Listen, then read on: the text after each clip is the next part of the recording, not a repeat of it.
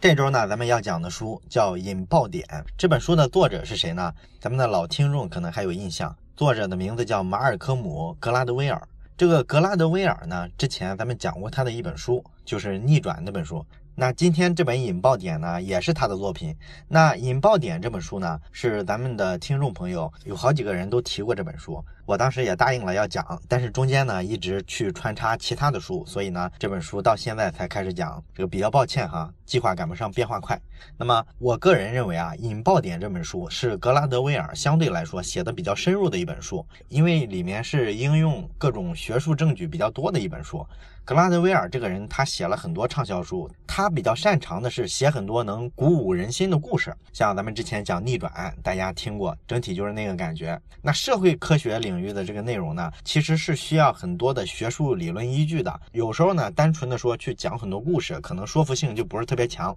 那在格拉德威尔的所有的畅销书里呢，《引爆点》这本书啊，在这方面算是做的相对不错的。那《引爆点》这本书呢，它从名字上来讲啊，咱们就能看出来，它要讲的。是啥？其实呢，他就是想研究清楚啊，流行这件事儿到底是怎么来的。那谈到流行呢，咱们都知道，在商业上，一个产品可能不经意间就成了一个流行的爆款。你比如说一种衣服的款式，可能我们不知道怎么回事，它就在大街小巷上到处都是了。也包括说有些流行的文化现象，你比如说抽烟啊，到底是什么时候流行起来的，咱们也不知道。但是今天呢，全球这么多人抽烟，它就成为人类流行文化的一部分了。也包括有些消息的传播，比如说前两天鹿晗不是在微博上公布了他自己的恋情吗？然后呢，这事儿呢，毫无疑问啊，就成了全网讨论的热点。那你说这些娱乐明星小鲜肉，为什么他们个人的私生活这种事儿会成为一个超级热点，甚至说成为一种文化现象呢？这两天我看微信的朋友圈里啊，好多的文章都在讲这个现象，好多的传播学专家呢都在分析鹿晗呢当初是怎么说从一个比较小众的明星，哎，一步步成为一个大众化的偶像，以至于呢到现在他发一条微博，这个转发次数呀或者里面的评论次数啊，经常能创下吉尼斯世界纪录。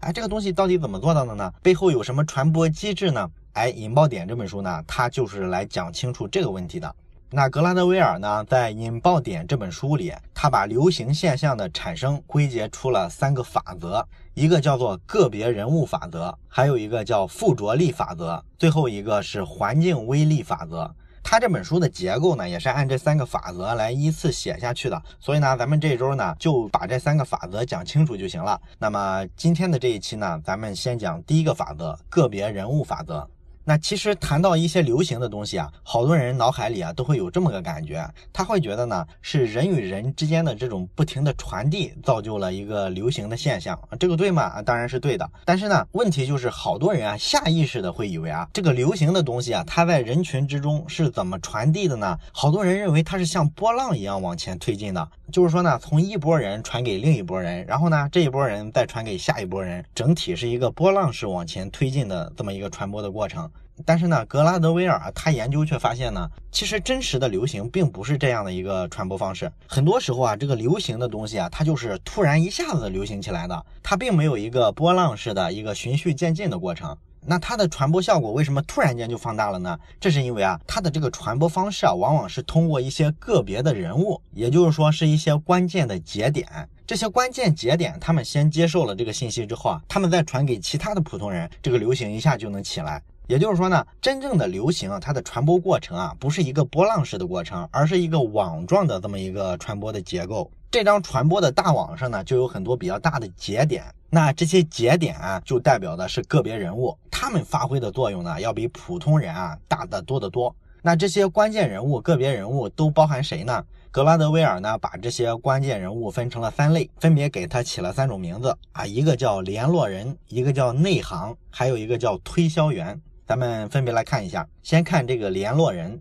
这个联络人指的是啥呢？其实咱们日常生活里啊，会经常遇到这一类人，就是咱们会觉得这个人啊，他的人脉关系特别发达，好像没有他找不到的人，没有他接触不上的关系。那《引爆点》这本书里呢，举了一个特别极端的联络人的例子，就是什么呢？说的是这个美国的独立战争期间，就是一七七五年的时候，当时呢，在波士顿一个马房干活的一个小伙子，他无意之间呢，就听到呢，当地的两个英国的军官在谈话。说明天啊，我们要好好的教训教训这帮美国佬。哎，冒出这么一句来，那这事儿的背景是个啥呢？其实咱们学过世界史啊，都知道，咱们知道有一个波士顿清查事件，对吧？就是说呢，当时那个英国当局啊，对北美的殖民地啊，不是实行一个非常高的税收政策嘛，给人收非常重的税，所以呢，这些殖民地的美国人呢就很不满意，对吧？他们呢就把英国人的这一艘船上的茶都给你掀翻了，扔海里去了。可是人家英国人也不含糊啊，很快呢，英国当局就出了一个法令啊，这个法令呢措辞非常强硬，坚决不退步，就是要收你这么重的税，你再闹事儿，我给你从严处罚。所以呢，到一七七五年的时候呢，双方基本就处于一个剑拔弩张的状态。然后呢，这两个英国人聊天呢，说明天要教训美国人，这基本上就反映了说英国啊，当时可能是在密谋，想这个发动一场战争，教训教训这些殖民地不听话的这些美国人。没想到呢，这个对话被养马的小伙子听到了，所以呢，他马上把这个消息传给了当地的一个银匠，就是制作这个银质器具的这么一个工匠，银匠。那这个人叫什么呢？叫保罗·里维尔。这个人非常厉害。他在波士顿当地啊，大概就是一个交际花一样的人物。当然，他是一男的哈。那这个人呢，基本就是波士顿地区的一个情报站。他每天呢，都能收到四面八方汇到他这儿来的各种消息。除了说这个小伙子跑来告诉他两个军官谈论说明天要教训美国人这事儿之外呢，这一天啊，还同时收到了好多线人给他提供的情报。啊，比如说有个人告诉他，停靠在这个波士顿港的英国皇家海军军舰啊，军舰周围啊，停泊了好多的小船。那这些小船上有一些英国船员啊，一个个的神色匆匆，就好像接到了什么重要的任务似的。那还有人给他报告说，发现有几个英国兵在这个港口的岸上啊，来回的跑动训练，好像要做什么准备工作似的。这个李维尔呢，他就把这些信息一汇总，然后他得出一个结论来：看来英国人啊，明天真的要动真格的，真要干美国人了。他甚至说，通过各种信息啊，能判断出来，他们首先想打的是哪个地方。英国人首先想打的是波士顿西北的那个叫列克星顿镇的地方，他们想去列克星顿呢，逮捕两个当地的领袖，因为这俩人领导当地人跟英国当局对抗嘛。所以呢，李维尔一看这要坏事儿，他就想把英国人明天要来打仗的消息啊，告诉波士顿周边的所有居民，这样呢，让大伙儿今天提前准备，明天呢跟英国人开战，打他们个出其不意。那你说他怎么通知波士顿这么大一城市呢？当时是十八世纪，又没有什么电话、电报之类的东西，难道口口相传吗？哎，没错，他就是用特别原始的方式，他就是骑着一匹马呀，当天晚上用了两个小时的时间，跑了大概十三英里，然后呢，沿途每路过一个小镇，他就进去敲门传话，告诉当地民兵的首领说，英国人明天要打过来，你呢把这个消息啊传给你村子里的人。他就靠这种原始的方式啊，把这个消息啊传了下去。然后呢，这个消息啊就像病毒一样，当天晚上就在波士顿地区全部传开了。当晚呢，所有的波士顿地区的这个老百姓呢就拉响了警报，组织好军队，然后等着第二天跟英国人开战。那英国人第二天早上九点一来，哎，一到这个列克星顿呢，一冲进去呢就中了人家的圈套，发现人家这个民兵啊都有组织有纪律的摆好阵势，是吧？就等着你往这个圈套里钻呢。所以说啊，英国人上来就吃了一个大败仗。也因为这件事呢，这个保罗·里维尔的这个骑马夜行的这个故事啊，就成了美国历史上非常经典的一个口头传播消息的这么一个著名的案例。而且呢，这个传消息这件事儿啊，没有对比就没有伤害。实际上，跟保罗·里维尔啊当天晚上同时散布这个消息的还有一个人，这个人叫威廉·戴维斯。这个人呢，领的任务跟里维尔差不多，他俩有分工。这个戴维斯主要负责的是波士顿西边的这一片，他要把消息传给这个西边的老百姓。那他传的消息肯定是一样的，然后他传消息的方式也一样，就是骑一匹马去敲门嘛。但是呢，第二天跟英国人打仗的时候啊，整个西边这个片区啊，就没几个人出来说组织民兵出来应战。那可能你会说，是不是这西边的这些城镇政治上比较亲近英国人，他们不愿意跟英国人打仗呢？那有些历史学家呢去研究了一下这个资料，发现也不是，其实他们是很恨英国人的。但是为什么他们就不出来打英国人呢？很简单，就是他这个消息传播的效果呀，跟里维尔差太远了。也就是说，这俩人的社交天赋是完全不一样的。即便说传递同一条消息，用了相同的传递方式，结果也是完全不一样的。所以呢，李维尔他就是一个天生的联络人。那谈到这个信息传播这件事儿呢，我相信咱们好多人啊都听过一个理论，非常著名的一个理论，叫做六度空间理论。就是说呢，咱们世界上任何两个人之间，我一个人要找另一个人呢，我都可以通过六个人之内哎联系到另一个人，也就是说六层关系之内，我们就能跟世界上任何一个人发生一些联系。这个理论基本是个烂大街的理论，咱们应该都听过，对吧？那这个理论呢，其实啊，它严格来说呢，是源于一个社会学实验。这个实验呢，也做了有个几十年了。当初是怎么做的这个实验呢？啊，其实就是社会学家啊组织了这么一批人，然后呢，给他们一个名字，一个地址啊，当然是在另一个城市了。然后让他们呢写一张纸条，然后想办法呢把这张纸条啊交到我给你的这个名字和地址的这个人手上。他们就想看一下你通过几层关系能找到一个完全陌生的人。那一般人接到这个任务会怎么做呢？他肯定是先看看这个城市我有没有熟人，然后有熟人的话，我就想办法找到这个城市的熟人，然后让这个熟人利用他在这个城市本地的这个关系网，再一层层去找到这个人。那最终呢，他们就发现一般人啊都能通过六步之内就找到这个完全陌生的人。这个跟咱们都知道的这个六度空间理论的结论还是完全一样的嘛，对吧？但是呢，最终还有一个发现，大部分人是不知道的，就是说呢，他找到了这个人之后呢，这个研究人员呢就研究一下他们所有这些人啊，通过了哪些人找到了这个陌生人，结果就发现呢，大部分参与这个实验的这些人啊，不论他一开始找的是哪些陌生人，最终呢绕来绕去要把这个纸条啊递到一个完全陌生的人手上。其中总有那么几个人是绝大多数人都曾经找过的，也就是说呢，不管说前面你找的人多么五花八门，最终你绕来绕去啊，都是通过少数几个核心的人找到了这个目标。所以呢，其实来说啊，这个六度空间理论啊，它的真正含义，并不是咱们常听的那种说每个人和其他人之间呢仅仅有几步之隔。它的实际意义是说啊，某个个别人物跟其他所有的人相隔仅仅有几步之遥。那我们呢，就是通过这个个别的人物和外部的世界发生联系的。它其实结论应该是这个，这其实也反映了什么？反映了这个个别人物这个联络人他的重要性啊，因为他们是处于整个的人际网络的中心嘛。你好多陌生人的关系最终都汇总到他们这儿来了。这个结论可能听上去比较反常识哈。那关于这个结论呢，格拉德威尔还说了一个咱们普通人可以操作的去验证它的正确性的办法。怎么做呢？就是咱们现在大伙可以找一张纸啊，试一试哈。你拿一张纸出来，你列一下跟你关系最好的四十个朋友，也就是说呢，你朋友圈里你要找出最核心的四十个人。啊，当然这个不包括你的家人和同事啊，因为家人和同事的关系比较特殊，他们都是因为工作或者生活的地点跟你是一致的，才跟你产生了一些关系和联系。我们这里想验证的是你怎么跟一个普通的陌生人成为朋友，所以呢要把他们摘出去。那你列出这四十个人之后呢，你就去挨个的想一下。每一位朋友啊，你想想你跟他的关系最初是怎么产生联系的？你往前倒，想想到底是谁把他介绍给你的，或者你是通过一次什么样的活动、一个什么样的契机认识他的？然后呢，你把这四十个朋友啊全部列完了之后，你汇总一下，你很可能就会发现，在你的这个人际关系里面，总有那么几个人是扮演了非常重要的角色。你这四十个核心朋友啊，可能里边有一多半都是跟他们有关的，是他们帮你串联起了你的绝大多数的你觉得还不错的朋友。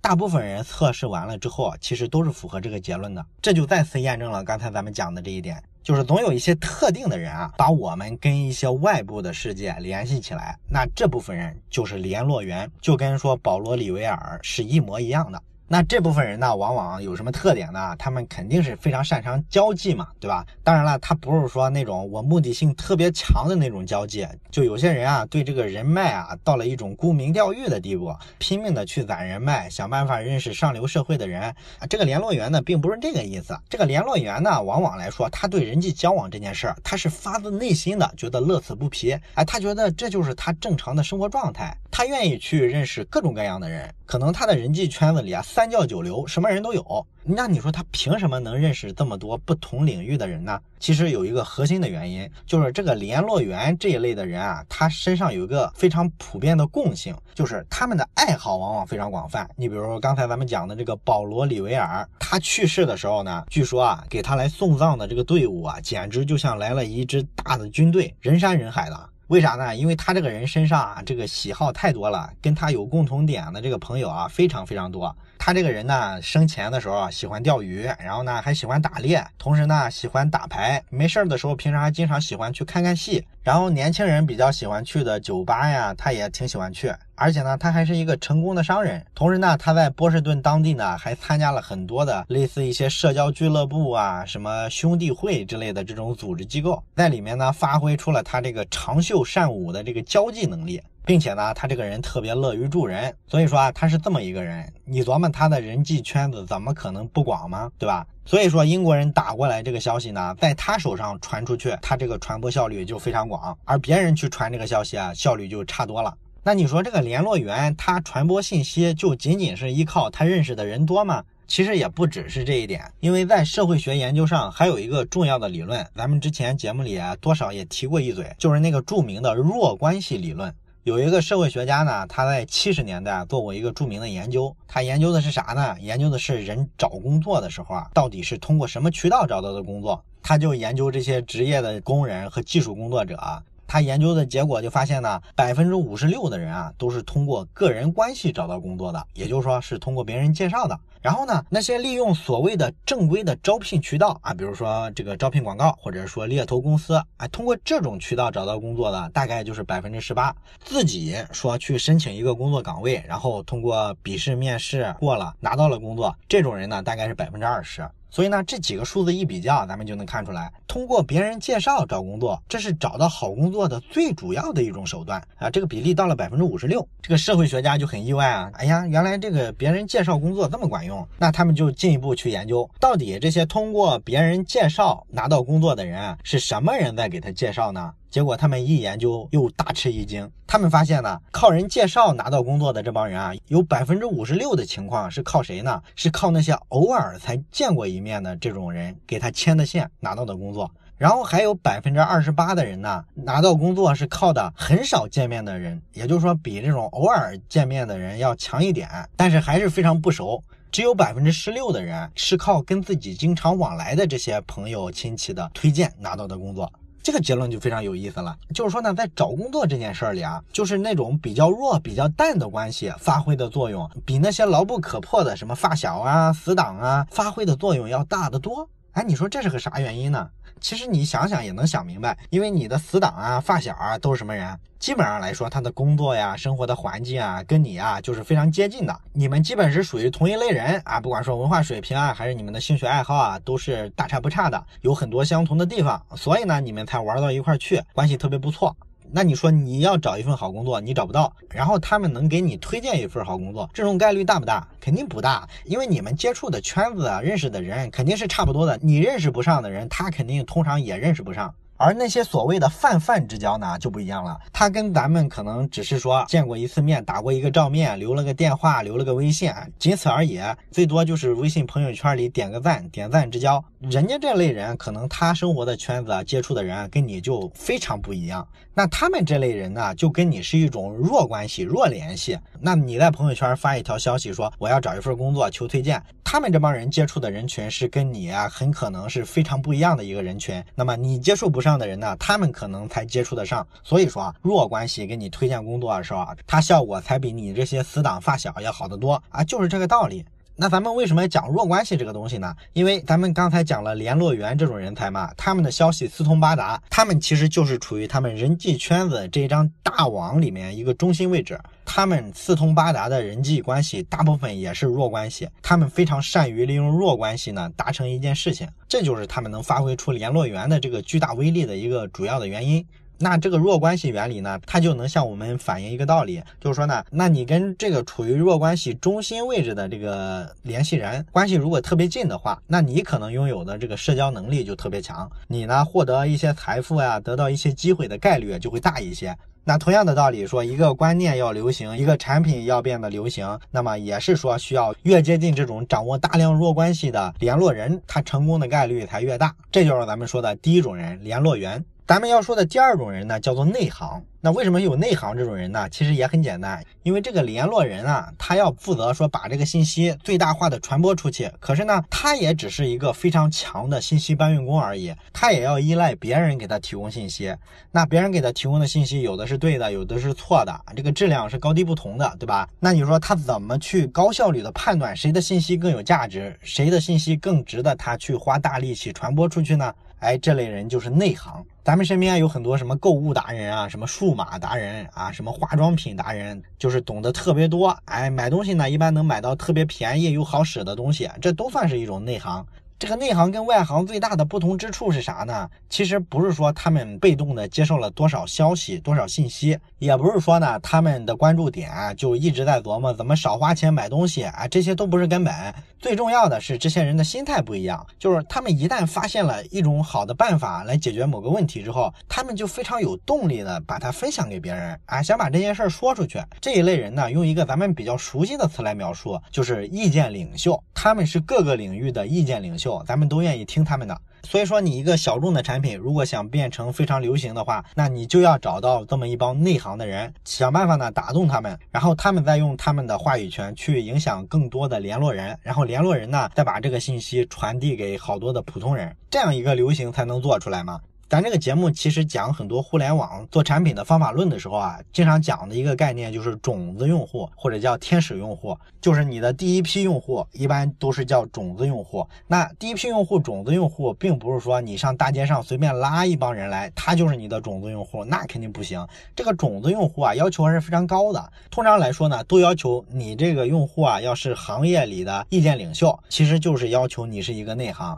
比如说咱们讲小米那家公司的时候，不知道你还记不记？记得当时咱们讲小米怎么拉到的他第一批种子用户啊，那一百个手机发烧友是怎么来的？就是上各种手机论坛上去看呗，看看那些发帖最多、最活跃，然后看看他们发的内容最专业的那帮人，然后手动去私信他们，手工拉过来就是了。凑一百个人还不好凑是吧？拉过来之后就跟他们说，我们要做一个很酷的产品，要这么这么做，你有兴趣跟我们一起参与吗？这不就把种子用户的积极性调动起来了吗？这就是非常典型的说找到内行这个人群，然后让他们参与你产品的这个传播，非常典型的一个例子。还有一个非常典型的例子，就是有一个九零后的创业者，前几年的时候名气非常大，叫张天一，他是北大的硕士。现在你去搜索引擎上去搜什么北大硕士卖米粉，还能搜到这个人。他呢，其实就是自创了一个湖南常德的米粉品牌，叫做伏牛堂。你说做一个米粉儿，不是遍大街都是吗？他能搞出什么名堂来？他就是用这个种子用户的思维啊，去做一个米粉儿，然后让用户参与到这个米粉的研发过程，去调整这个口味啊、配方之类的。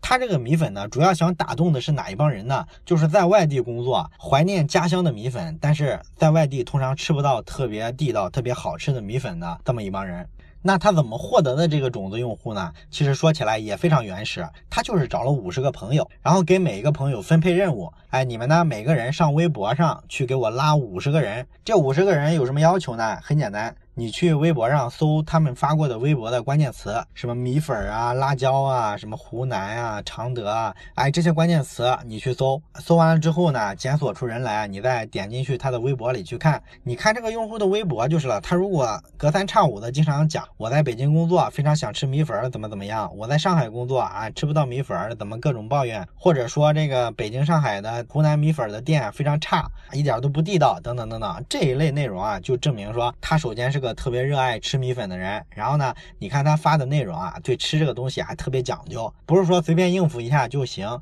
所以很明显，在吃湖南米粉这个事儿上，他可能就是周围人的意见领袖。所以说，他就手工的去拉这么一帮人，五十个朋友，一人拉五十个，那么很快他就凑了两千五百人，这就是他的第一批的种子用户。在这个种子用户的基础上，他这个互联网米粉的品牌就做起来了。这是咱们讲的内行这个人群他的影响力。那你说有了联络人，又有了内行之后，这个消息就等于说有一个非常高质量的信息源头，然后呢，有一个有非常强的人际关系网络的联络人把它散播出去，这时候是不是就能形成流行了呢？也不一定，还缺一类人，就是咱们最后要讲的这一类叫推销员。为什么需要他们呢？你想想啊，咱们就拿刚才讲过的这个美国独立战争的例子，你说这个保罗·里维尔，他把这个消息传播完了之后，会不会说所有的民兵立马就集合起来，第二天就跟英国人大战一场？最终的结果是这样，但这是不是个必然的过程呢？你琢磨一下，其实里面有挺多变数。你比如说吧，肯定有一些人会心存疑虑。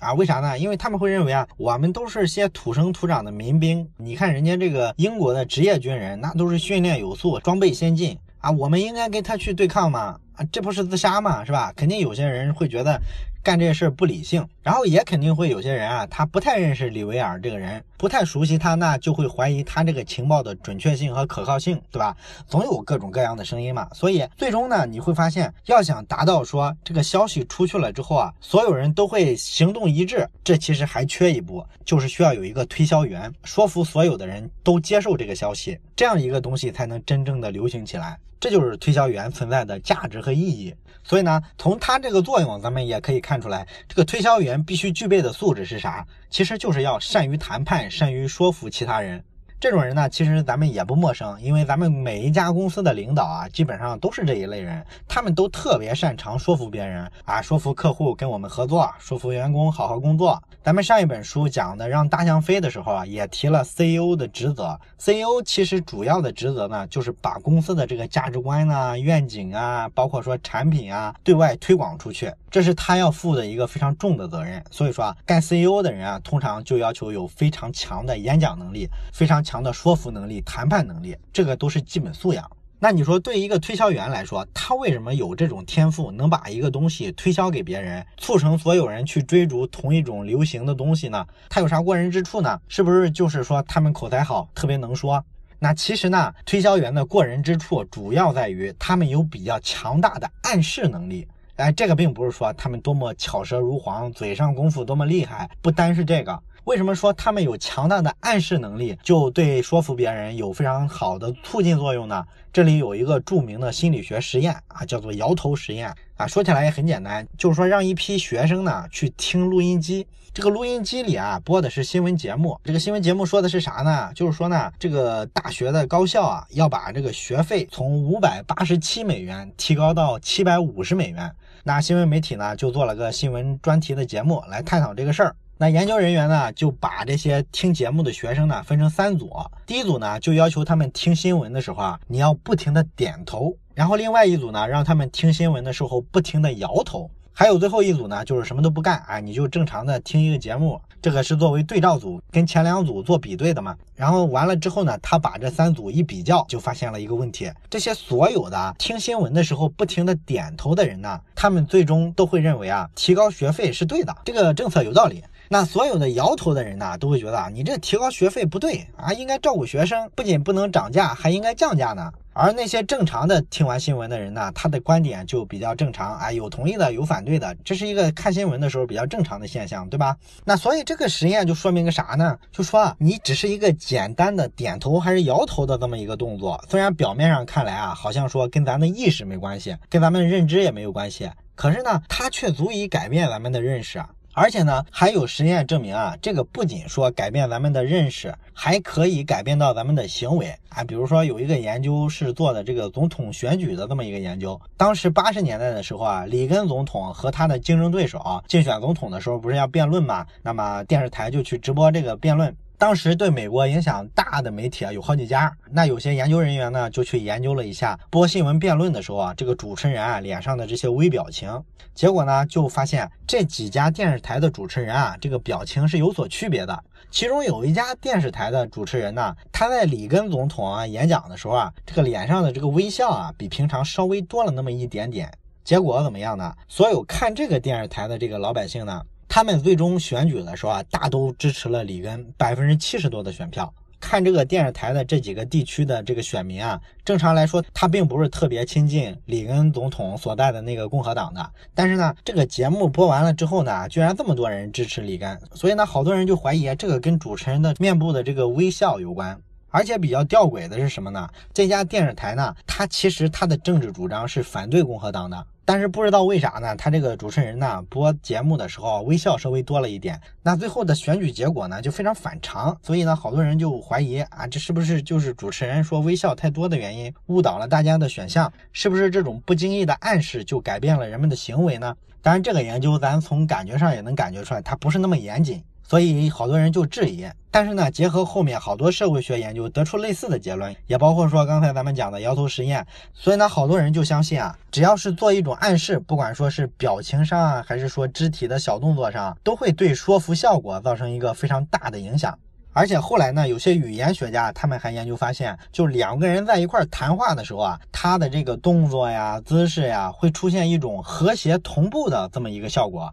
就是说，两个人对话，你的节奏呢会逐渐的趋于说协调一致，然后你们的音量、音高还有语速这些东西啊，一开始两个人聊天的时候呢，可能差异非常大，因为有人语速非常快，有人非常慢，有人呢调门特别高，有人呢特别低，所以呢一开始聊天的时候，两个人完全不在一个步调上。但是呢，只要你们聊一会儿，你就会发现呢，两个人的这个音调啊、语速啊这些东西啊都会趋于一致。哎，这是个非常有意思的特点，这就说明呢，这个动作、语调、语气、语速这些细节，它的这个暗示作用非常强大，完全能改变一个人的行为，更不用说你的看法和认知了。所以呢，格拉德威尔就讲了，为什么说销售员特别具有超过常人的感染力，哎，能够把你说服呢？最重要的一点就是他们在动作呀、姿势啊，包括语气、语调这些能够暗示你的细节上，能够非常强的把你带入到他们的节奏，让你跟他保持一致。这样呢，他在做说服工作的时候就非常的有效率。其实你去观察一下你身边特别善于说服、善于推销的这帮人。你去观察一下他们的说话方式、语言动作，包括语速，是不是你就很容易被他带到一个跟他一致的状态里去了？如果确实是这样的话，那这就是一种感染力的来源。这就是为啥推销员为什么能完成一个说服工作的最后一公里，号召所有的人接受这个流行的东西。好了，今天的内容呢，咱们就讲到这儿。今天呢，咱们讲了在一个流行现象产生的时候非常重要的三种人：联络人、内行和推销员。这三种人呢，构成了格拉德威尔所说的个别人物法则。那下一期呢，咱们讲一下流行现象要产生的第二个原则——附着力法则。